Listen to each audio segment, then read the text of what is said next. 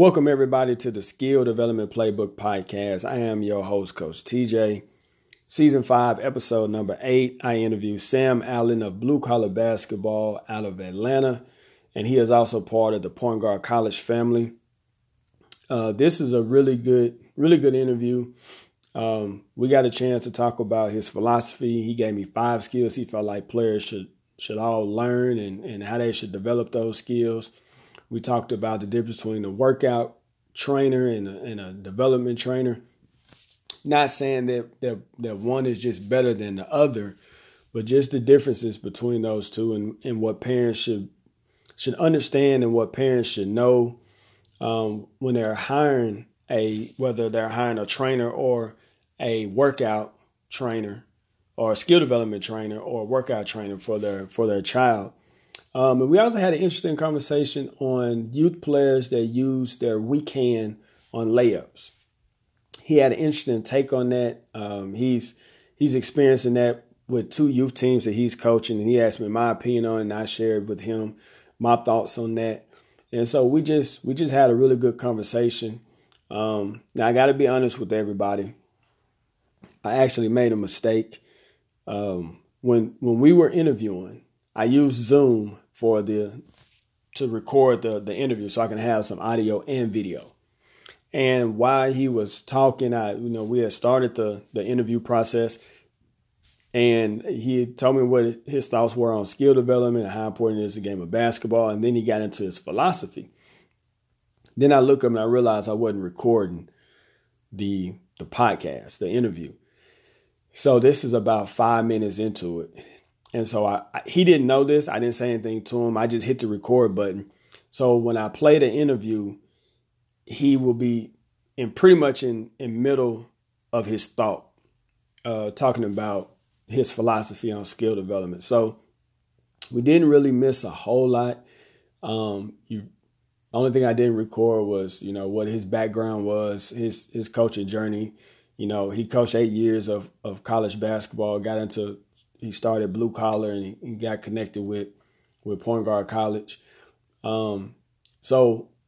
It, it starts kind of in the middle of, a, of his thought on his philosophy, but uh, we really get into the meat of it. The really the, the, the really good part of the of the podcast is it is recorded. He doesn't even know that. I didn't even say anything to him.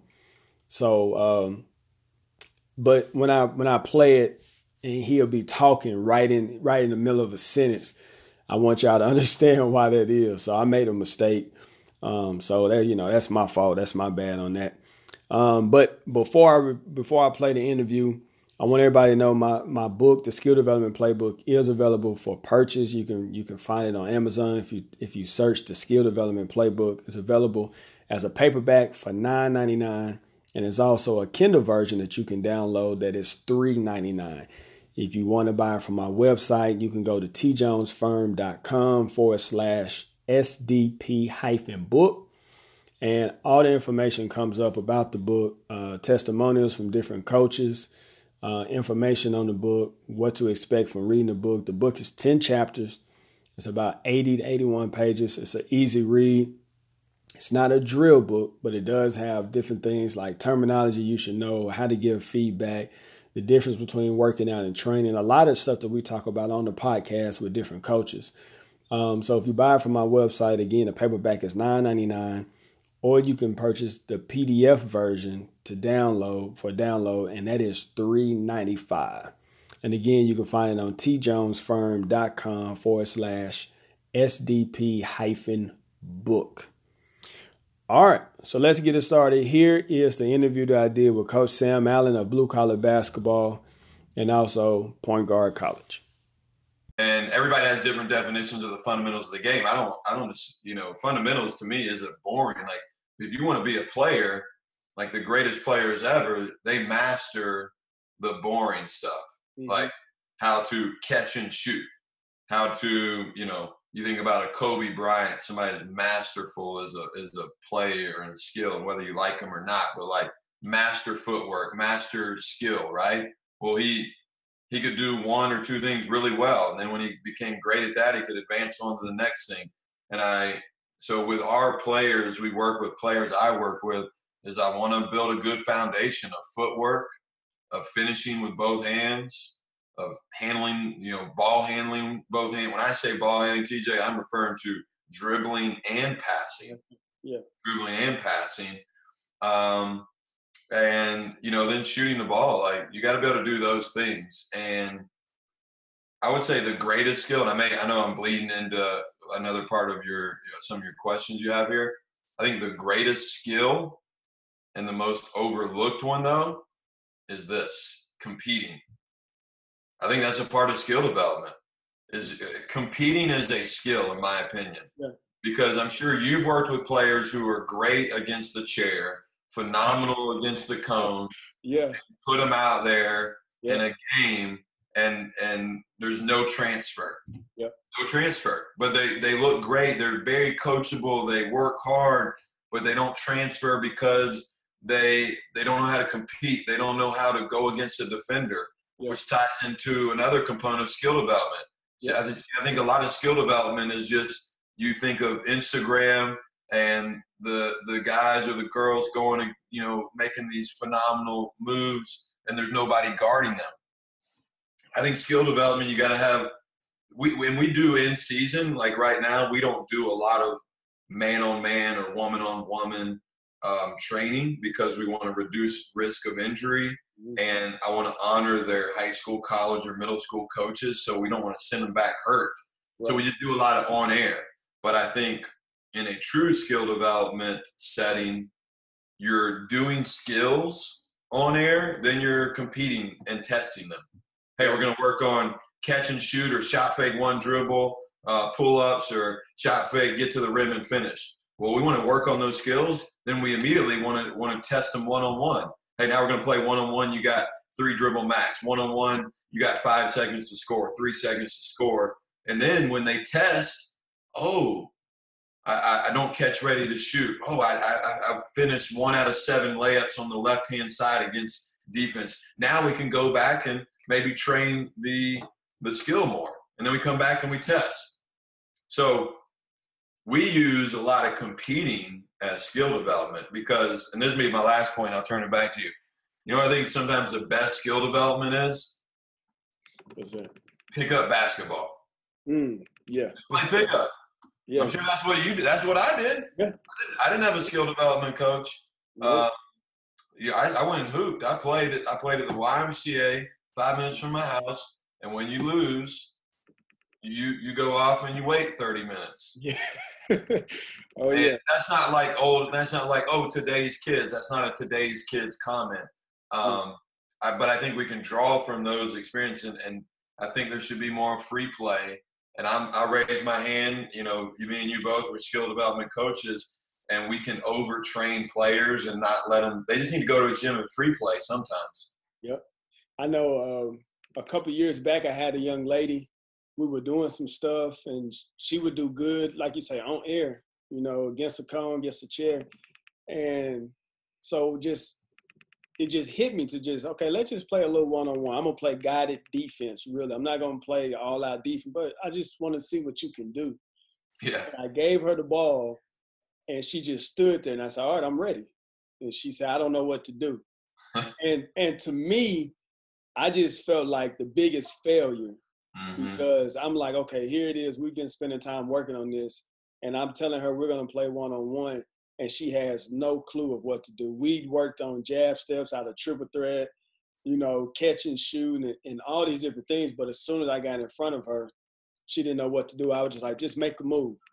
And she dribbled once or twice and pick it up and say, now what am I supposed to do? And I was just like, oh, my goodness. So the the playing part of that, um, I tell players all the time to use that as a measuring stick, you know, like you were saying, just just measure, just go out there and play. And, and if it's if it's not working, let me know about it and we'll come back and we'll work on it some more. But I know when I was in junior high, high school, I played with, with grown men, and yeah. and it was it was a learning process. I understood that because I was undersized. If I'm five seven, I can't get to the rim and shoot a layup over a guy that's six seven that can jump out the gym. So those guys would tell me, hey, you got to learn to shoot a pull-up. So I had to develop a pull-up jump shot. I had to develop a floater. Um, I had to be able to handle ball versus pressure, all those different things, um, to be able to even be on the court with those guys. And then when I played against kids my age, it was it was it was a lot easier for me at that time. Yeah, and I think that that's an it's an important point to reiterate is the game is just the test. Like we have travel ball teams here in Atlanta, and what we say, like we're gonna go play a tournament, and we want to win, sure, we want to compete, but like more important now, we want to get better. And we're gonna come out of the tournament, we're gonna know it's like taking your car into the car shop, auto shop. You're gonna take the tire, check the tire pressure, check the oil. Like you gotta test. You take it in, test it out, then you see what's needed, and then you fix it. And that should be like a never-ending cycle from a from a youth player, middle school, all the way to a professional player. Use the game if you're a student of the game, and you dissect your performance as an individual and as a team, and you go back and you work on those skills. It's, you know, it's like Kawhi Leonard, he regarded as maybe the best player in the world by some today. Well, you know, six years ago, he couldn't shoot the three. He came out of San Diego State like a twenty-four percent three-point shooter. And then like three years ago, before that injury season with the Spurs, like at one time he was leading the league in three-point percentage at like forty-six percent. Yeah. You know, wow, yeah, he had to learn. He had to improve those aspects of his game. Yeah, you, um, I think sometimes with some of these younger players, they're, they're looking at A A U and summer um, the, the wrong way. They're not looking at it as a chance to, to, like you say, measure. It's like that is their their apex. That's like the thing that they're wanting. And I'm saying to myself, you, you mm. got to look at that as, a, as, as your time to get better. You spend time in the gym working on your shooting off the dribble or, or, or your defense or whatever. You go to a tournament. How did you do? I didn't do as well as I thought I did, so now I need to go back in the gym and, and work on those work on those skills. Yeah. So speaking of those skills, what are some skills that you feel like? And I know this is a broad question. Yeah. We can go with any age, but what are some skills you think every player need to work on consistently? And and then talk a little bit about how they should develop those skills. Yeah. So I think I mentioned it earlier. One is is competing. I, I, that's a non-traditional skill, but in my book, that's the most important skill. And how do you develop it? You let kids compete. One-on-one, two-on-two, three-on-three, four-on-four, five-on-five games. Um, sometimes free play, sometimes limitations. No dribble, one dribble, two dribble. Sometimes um, when you pass, you got to cut. Sometimes when you pass, you got to go ball screen. Sometimes you pass, you screen away. You learn how to play without the ball. Majority of the games played without the ball. Mm-hmm. So competing is number one. And then what order of operation these next ones are, the next four I'll give you, I, you know, I don't know that one is more important than the other. But shooting, which, you know, I, I love what Steph Curry, I think, has done for the game in the last five, six years. He's put a premium back on shooting. Yeah. Uh, I would say back in the late nineties to early two thousands, you know, was about athleticism and like a lot of dude, a lot of guys were, I'm speaking on the men's side right now, but it was like stronger, faster. And I, I, I'm a big believer in the weight room, but skill took a, a bit of a dip, I think. Mm-hmm. And I think that's a little bit why you saw in the ninety-two Olympics, the U S won by thirty-six points a game. twelve years later, we get the bronze medal in two thousand four. Yeah. And, and this a very general, like this, that's more unpacked than I'm, what I'm doing. But um, I think we're at a, at a place where shooting's at a premium. I mean, guys, I mean, more threes are being taken than ever. Like the Rockets took forty-five threes a game last year. Now there's like multiple teams taking more threes. And there's real analytics, you know, regardless of where, how you feel in analytics, there's some analytics, a lot of analytics would support that. You know, if deep three is better than a pull-up, that's a whole nother discussion whether, you know, the pull-up mid-range game is dying or there's a place for it. So, one, competing. Two, shooting. Three is passing. I think that is one of the most under-taught, underdeveloped skills, um, passing the basketball. And it's not just the skill of passing, but it's the decision of when to pass, how to make the pass, on time, on target. Um, and so, we work – I recognize that in our own blue-collar basketball skill development over the last few years that we've got to work on it with players. We, we both give them tools to work on their own, like passing against a wall, and then also passing with a partner, and then passing on live um, action off, off the move. Uh, four is finishing. That's a fourth skill, I would say, finishing around the rim. Knowing, being able to do it with both hands, but then like, you know, why and when. And this is a, that's a big part of skill development that probably lacks with, you know, workout guys versus player development guys. And then fifth is um, decision making, your ability to make the right decision. Because skills, again, you can put on you go go to YouTube and and learn how to do the Harden step back, but you don't know why James Harden does it. You don't know why Kyrie, you know, did a cross or did a between the leg crossover. Um, then you're just doing it to do it. Like you don't, you, be, you know, you get like shooting's a decision too. You don't just shoot. Like, why are you shooting? And so decision making's, you know, what what do the best playmakers have in common? They they have a lot. Like, who are the best playmakers in the world? LeBron and Harden, Steph, like whoever you want. Girls side, you can go there. Most of them probably not one hundred percent, but a high percentage, you would say they're really smart players. Yeah. Why are they smart players? Because they know how to make good decisions. Why do they make good decisions? Well, that's another. Like, I think you can train decision making um, and how to make the right read. So those those are the five skills I would I would say, and we're probably leaving out a couple. Yeah, and, and you know, it, it comes down to, you know, the age of the kids, uh, you know, yeah. coach's philosophy, um, you know, their core values and all that. Um, but those are all good. I mean, those. And are let, let me ask you this one though, to you. Actually, this, this would be good. What what um, ages of players do you work with? Um, I've had them as young as uh, six years old, and um, I've had them up to, you know, college. Um, some pro pro level players. I don't work with a lot of pro players, but majority of the kids that I work with are that fifth, sixth grade level through about ninth grade, tenth grade level. Uh, yeah. So, yeah. Okay, that's good context. So th- this has been I've been vibing, rapping on this for a little bit. Like, um, right now, coaching a fourth and a fifth grade team. Youth basketball is new for me. In the last, uh, my I've got a ten and eight year old boys. And so I started coaching them. I told them I'd only coach them if they asked me to. And so I'm learning a lot about, like, coaching youth basketball. One thing is you got to be patient. You got oh, yeah. to have a lot of fun. Yep. You got to learn how to make practices fun. Yep. And it's a challenge for me. Like, I, I think basketball is fun. Um, but I, so I, I have to structure my practices different so that there's more games. Anyway, my my question for you is this. I've been working on my fourth graders and my fifth graders on weak-handed layups, weak-handed layups. And unfortunately, we our fourth grade and fifth grade are playing in a league where they're ten-foot goals, which I really don't think they should be playing in ten-foot. I think they should be nine feet because yeah. very few of them can shoot a natural shot from three, and they don't have the strength. Um, and so – but they really struggle from a strength perspective to get it up to a ten-foot rim, even with their weak hand. And we do it every every practice. And I've just been wondering if I should change my approach and just right now, because of the strength issue, is just say get really good at making their dominant hand on both sides of the rim.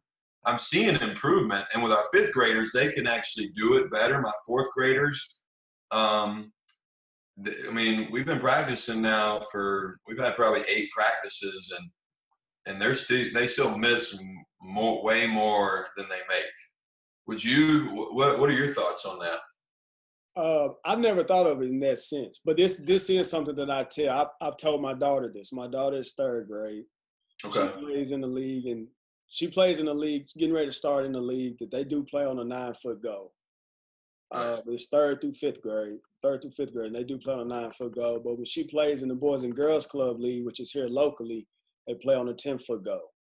So she practices a lot on a ten-foot goal, but she don't shoot no further than about nine, about ten, eleven feet out from the goal. But this is what I've told her. I said, now, when you're in the game, I want you to try to use your left hand. Mm-hmm. But if you're competing and you're and you're trying to win, I I wouldn't be upset if you use your right hand on the left side. But what I try to do with, with kids that age is not hold them accountable for their misses. Mm-hmm. I just tell them, just use your left hand. Don't worry about if you make it or miss it. Um, and we'll just remove the outcome. I'm not worried about if you if you make it. I've never thought about just telling them to just use their right hand. The one thing about that I would I would be a little apprehensive on is you still will have to come back later and teach them how to use the left hand and try to break that habit of using the right hand all the time. Um, me personally, I would just I would just live with them not being able to get it up there because they're not strong enough.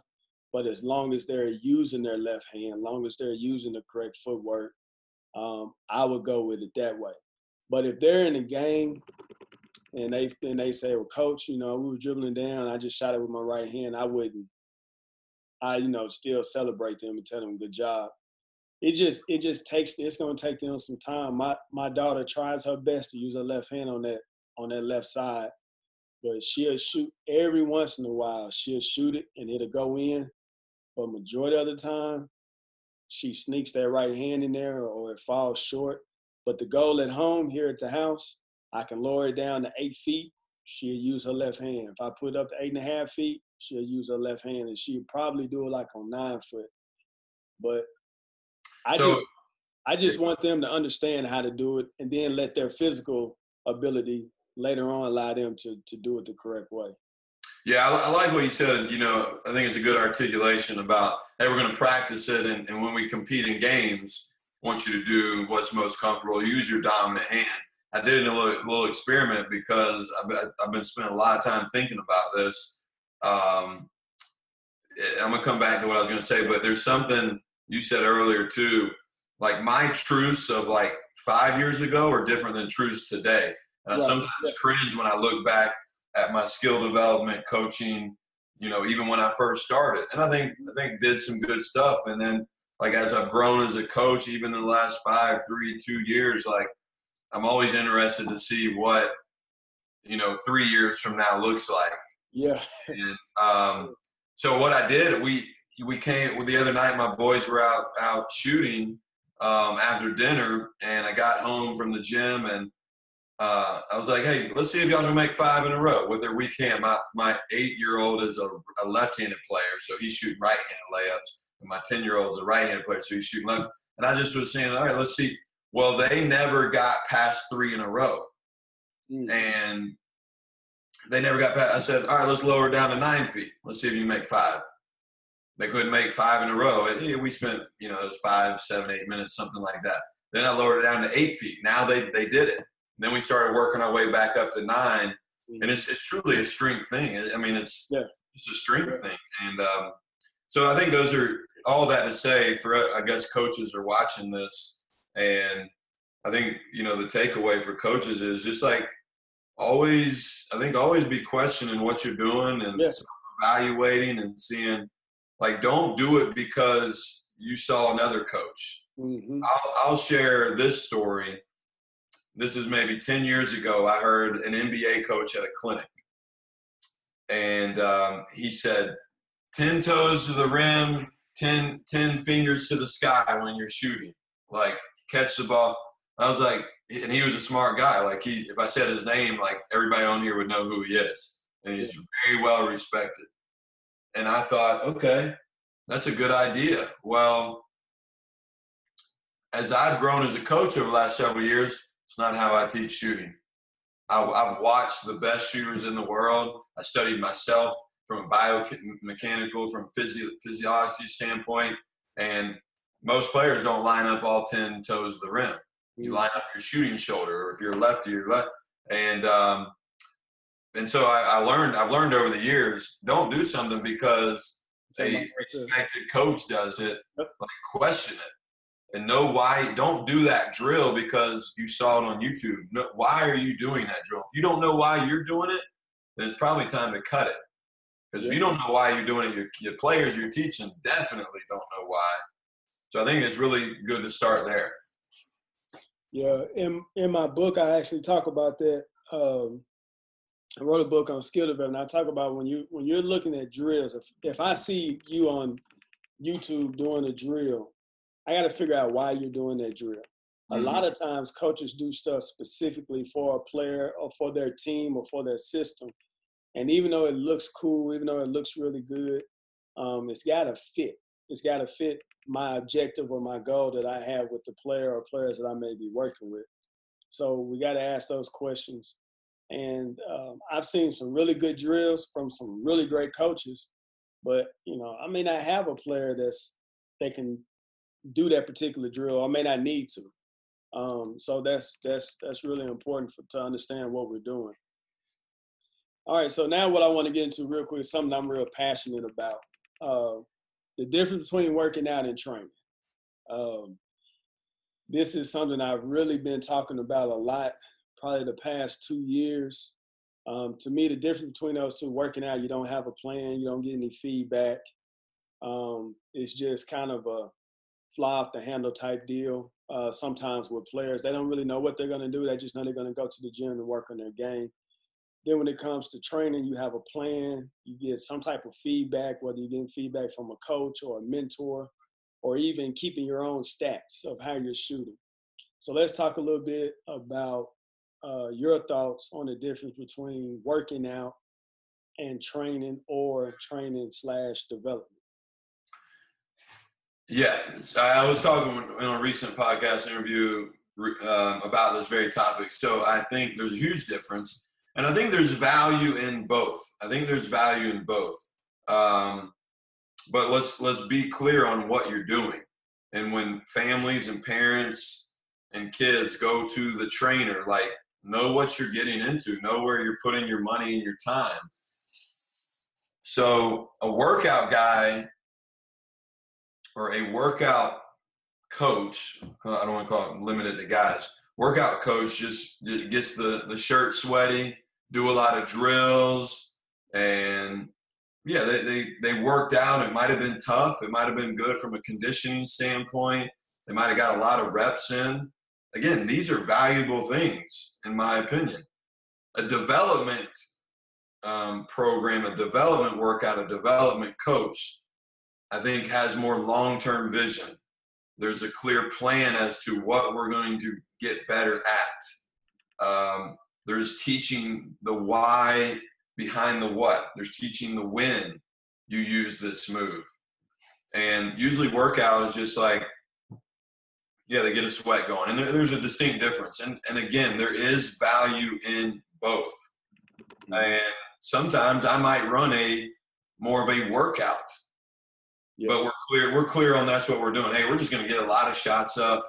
And there might be some some small teaching points. Um, this would be a more advanced player who I don't need to, you know, break down. Like, I've worked with them a lot, or this group of players, they know, you know, we're we're just trying to get better at a specific skill. Right. Right. I can pause there. I can keep going on that, but I, I don't yeah. want to pause for any questions. No, I, I I I agree with you on that. Um, I think of. of the difference between the two as in giving directions versus giving instructions. Mm-hmm. Um, when I give directions in a workout, it's going to be dribble to a cone, change direction, dribble to this cone, shot. And I'm not giving you any details on what it is exactly that you're doing. Um, not saying that I can't give details or I'm not qualified to give details, but it's more of let's get to this cone, get to this cone, finish with this layup or this jump shot, and then let's hustle, get back in the line, and let's let's keep the pace going. Whereas when when someone is is giving instruction, they're, like you said, they're giving you that why.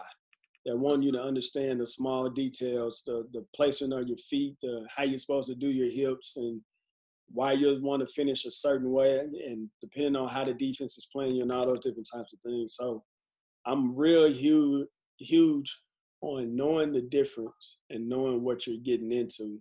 Um, and I think that's going to help a lot, especially when, when you're talking about a parent that's, that's going to be investing money in, in, in hiring a, a, a coach to work with their kids.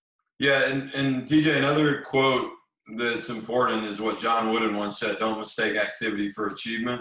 Yeah. And don't assume you're just in the gym getting better because you're in the gym. Matter of fact, you might you might could be getting worse.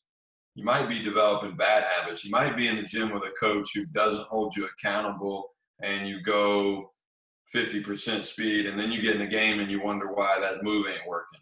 Yeah. Because you, you don't know how to perform at a game speed with, with real athletic players that move faster than you, quicker than you, longer than you, jump higher than you, and you're going to fail.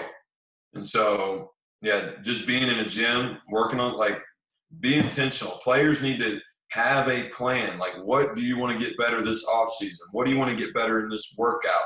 Big picture, small picture, macro, micro.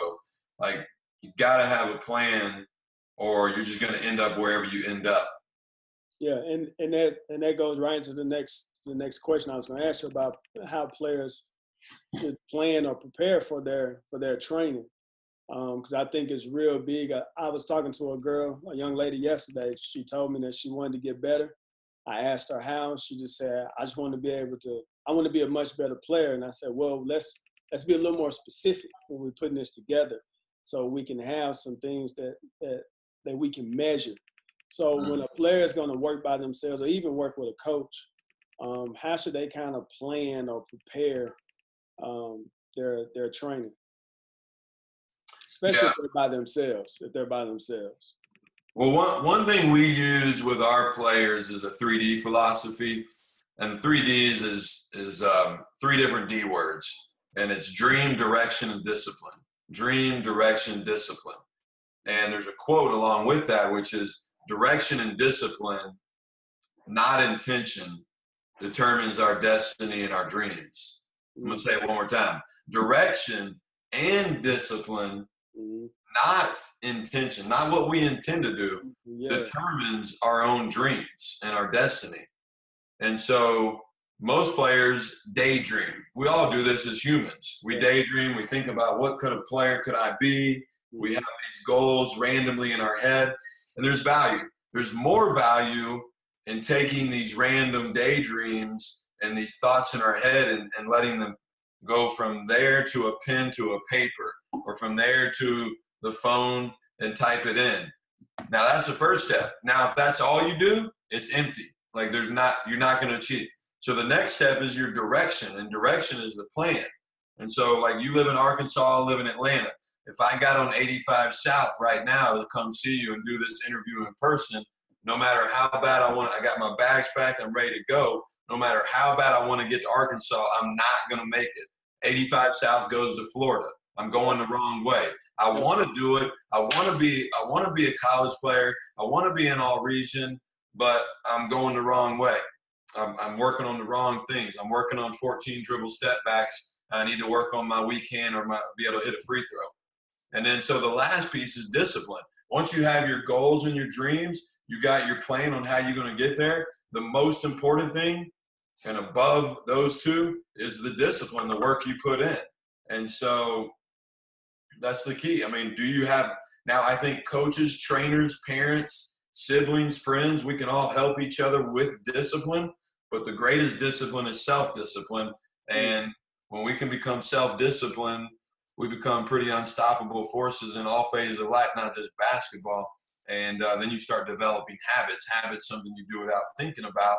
And when a player can get into habits, so back to your question, pre-practice, where how do you prepare?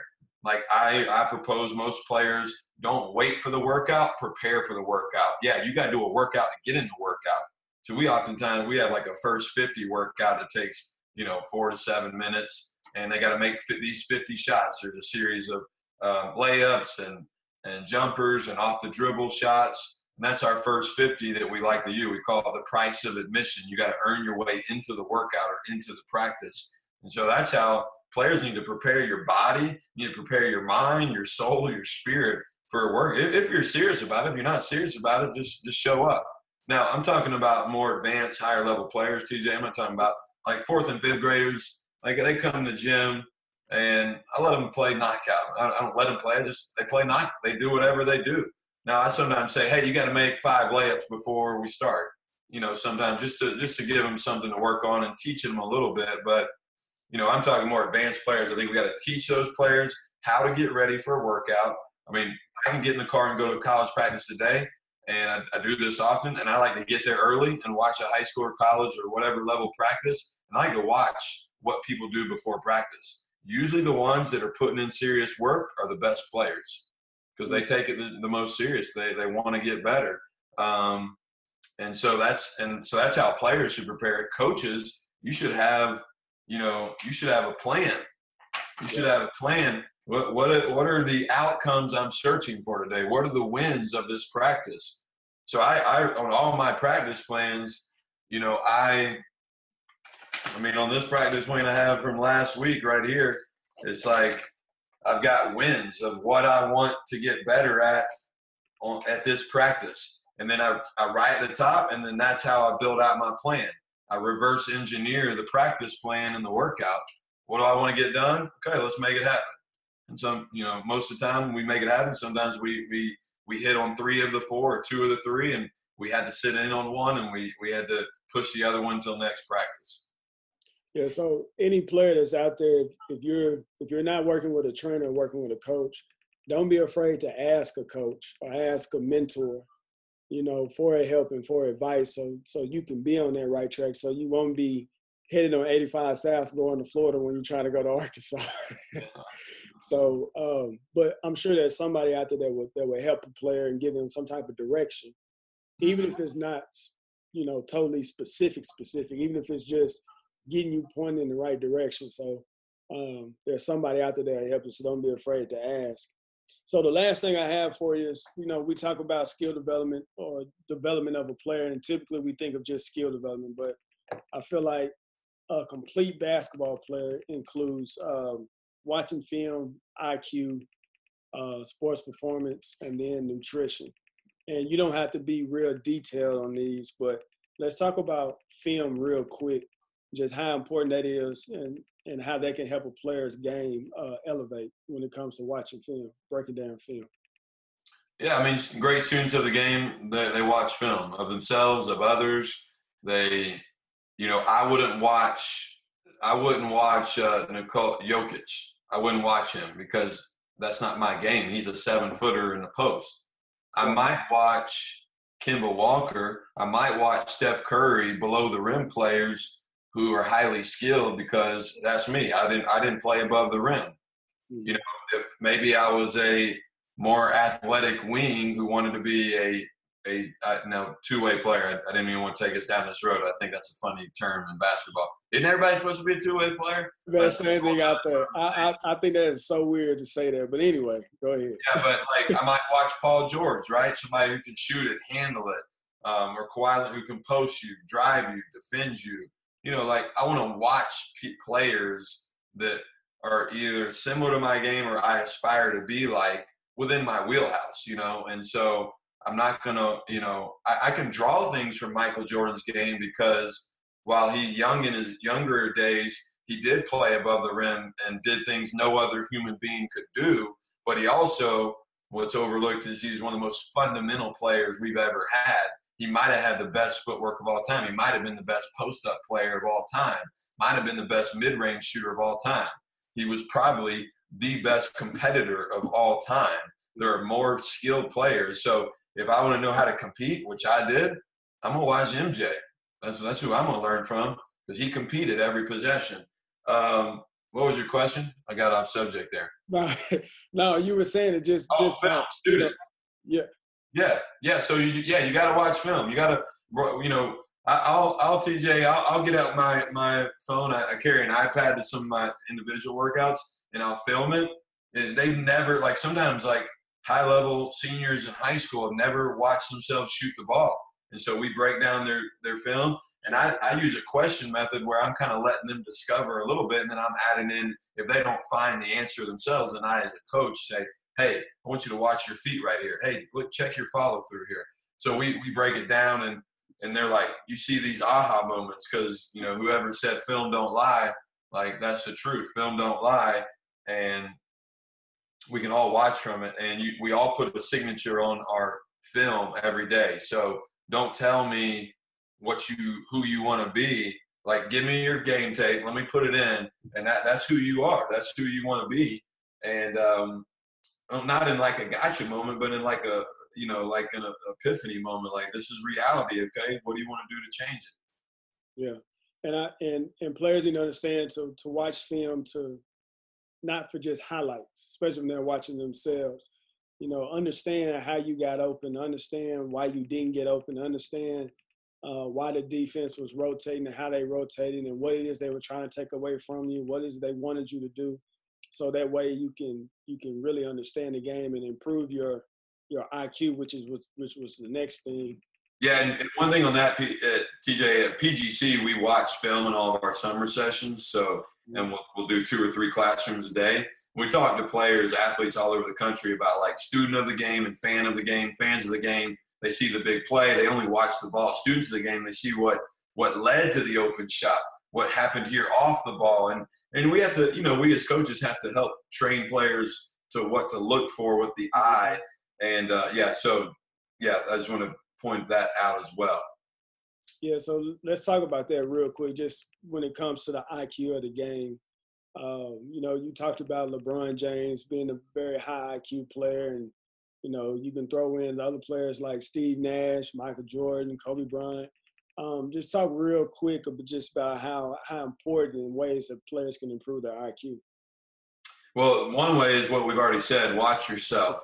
Yeah. Study yourself, study your team, study other players, and not from the fan perspective, but from a true student of the game, and then have a better understanding of why you do what you do. And, you know, when you have the ball, when you don't have the ball, like, you know, a lot of players do what, you know, their habits are. Mm-hmm. And so we work like a lot of, you know, there's a girls high school team recently I was working with, and we were working on the ability to catch and attack the rim and create offense for themselves or teammates. And a lot of them would have the whole left side of the floor open. They would go right. Go right. Yep. Not, not because they didn't know. They knew. They knew the right decision, but they didn't trust their left hand, and it exposed them. And so now do you go back and work on that skill? But that's I Q. That's understanding. And, you know, but there's one thing to know it, and there's another thing to do it. And so you gotta you gotta close the gap between what you know and what you do. And if they know they can't dribble with their left hand, are you gonna go work on your game? Are you gonna spend five minutes before practice just doing all left hand dribbling? So yeah. Yeah, the I Q to me is is so so important if you really want, because there are players that, that play basketball, and there's a, there are players that know how to play, and yes. You want to be one of those players that really that really know how to play.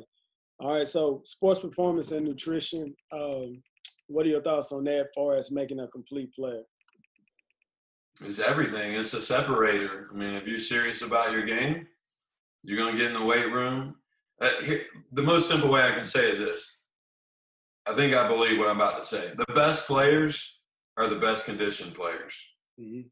Yeah, the best players can play the whole game because they're in the best shape.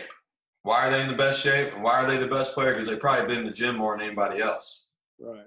They, they, if they've been in the gym more, they're in better shape. They know how to push themselves. You know, as I say, as I say that comment, I've said it often. I just want to make sure I believe what I just said.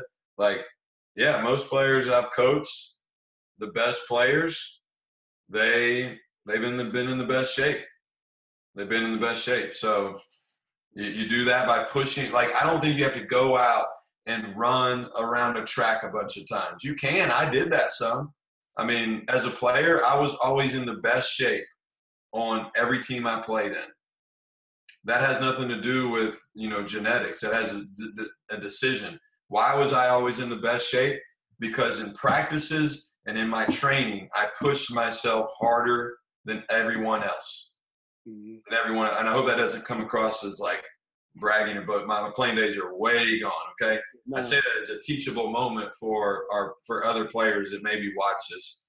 Go push. Like, you do not have to run a ton of sprints. Just when you go play pickup ball, actually sprint every time down. Actually play defense. Don't barely cross half court. Don't like oh, they're got a breakaway layup, no point in running back, like what you might see in an N B A game, you know, every other game. Like, no, just run, sprint. Because I know I, I hate running. Like, I do not like it to this day. And, yeah, just push yourself. I mean, that's it. That's all you got to do. All right, well, Coach, man, I appreciate uh, you spending some time with us today and giving us some some really good, really good knowledge. So I have one last bonus question for you. I didn't send this to you because I didn't want you to think about it. But uh-huh. it's a fun, it's a fun question. Um, you're coaching, and you can put together your ultimate basketball team.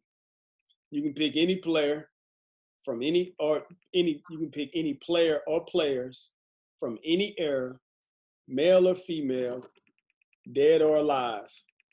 Who are the five players you picking? Oh wow. Okay, so well, if we're trying to win, we're going to win, right? Yeah, you want to win. Okay, so Michael Jordan, Bill Russell, there's seventeen, and Bill Russell can go ahead and coach since two of his eleven championships he was player coach, so we'll just let him coach the team. Um, so I'll get, go with them. Um, guys, this is a good question. I don't know. I'm just going. Uh, I, I'm gonna put. Am I gonna put Steph on there for shooting? Let me think about this for a second. Oh gosh, this is good. Um, I don't want to hang this up here. Um, so I said M J, Russell. I think I'm going to go Tim Duncan at my four. I got M J at the two. Who do I want my three? Do I want LeBron or Kevin Durant? Gosh, I think – do I want – like, is this LeBron that plays defense and, like, is a good leader, or is this LeBron that, like – it could be any LeBron that you want it to be. Yeah, I want LeBron at his best self. Like, whatever, like, package that together. Go ahead and give me him. All right. Um, gosh, I don't have a lot of three-point shooting in today's game. That's a problem. I think I might just go K D to give me – yeah, I'm going to give Kevin Durant at my three. So, so you, there we so go. You're taking out LeBron, you're going to substitute. No, no, I put LeBron at the one. Oh, okay. Yeah, yeah. You're going to have him run the point. And then yeah, I'm just going to have him run the point. Um, Yeah. I'm worried about my shooting, but we're so talented and long, we nobody's going to score on us. Because I got, I, you know, LeBron, and, like, when he wants to, like, yeah, elite, elite defender. Yeah. Tim Duncan, elite defender. Bill Russell, elite defender. M J, elite defender. Like, every one of those guys. Kevin Durant, you know, he doesn't get credit, but he's a better defender than most people realize. Yeah. Yeah, you – I like that team. You you can put that team up against just about anybody. And uh, you got a team that'll beat it? Um so and I and I can't pick so if I gotta pick five completely different players, I would go with um I go with Kobe Bryant. I go with Olajuwon, uh, Kevin Garnett. And see, you got the you got the two best small four. I mean, you got LeBron playing the point. Mm-hmm. Um, see, that's if LeBron is if that's the if if that's the Miami Heat LeBron, that's that's gonna be that's gonna be tough on your on my point guard. Um, I want to say Steph. Yeah. I mean, you, you want to say, but uh, every, LeBron is so physical. Every guard, we're going to isolate him every time to score. Yeah, that's that's that's tough. Um, yeah, that's that's that's a tough one. I don't know. I don't I don't think you can put together. We ought to create some Twitter conversation on it. Yeah, I can't I can't think of a squad off the top of my head right now. To, to match up with that team, because Kevin Durant is so long. You know, you figure if you get Kevin Durant, I take LeBron James, but you got LeBron James running the point for you. So that's a, and that's a that's a um, prime LeBron James too. Miami Heat, LeBron James guarding somebody. Yeah, that's a good one. All right. Well, Coach, man, I appreciate your time. Um, why don't you tell everybody where they can find you on social media and uh, any parting advice you want to give? Yeah. Um, Twitter, Instagram, stay active on there. Uh, at Coach Sam Allen. Coach Sam Allen. And, um, yeah, hit me up. Love to have any conversation, any coaches, players that hear this and um, want to go deeper on anything, hit me up. We'd love to keep the conversation going. And I appreciate you, T J, growing the game, helping me. These are always good for me, too, selfishly, because it forces me to better um, articulate my own thoughts and think deeper on, like, why I think what I think or what my truths are. And so I appreciate, you know, you having me and doing what you're doing for the game. All right, so that was my interview that I did with Coach Sam Allen of Blue Collar Basketball and also of Point Guard College. I hope y'all enjoyed that. Um, I'm sure you got plenty of notes, just some good information. It's good to hear different thoughts and philosophies and insight from different coaches with various backgrounds, and they had different experiences. So um, I'm hoping y'all are enjoying the podcast. Be sure to follow Coach Allen on Twitter and Instagram. His handle is at Coach Sam Allen. Uh, also, be sure to follow me on Twitter and Instagram. It's at N B N B Ball. If you need anything from me or you need to contact me, um, I respond to, to direct messages. Also, if you need to send me an email, shoot me an email to info at t jones firm dot com. That's info at t jones firm dot com. Dot com. If you are enjoying the podcast, if you feel like you are learning something, if you feel it's inf- insightful, if you feel like um, this is perfect for any player or parent or, or coach, whether it's an upcoming coach or a seasoned coach, be sure to, to pass the word along. Share it with them. Let them know that they need to be listening. And actually, I need everybody to subscribe. So whether it's through Stitcher, whether it's through Um, Google Podcasts, whether it's through Apple Podcasts, I need you to subscribe. And also I need some five-star ratings. The five-star ratings help my podcast pop up on the uh, on the on the list for like Apple Podcasts, and people can see it and want to want to join in and listen. Uh, so be sure to do that for me. Give me a five-star rating. Uh, it'd be highly, highly appreciated. And so that is it. I appreciate everybody for listening. Until next time, y'all have a wonderful Thanksgiving, and thank y'all, and God bless.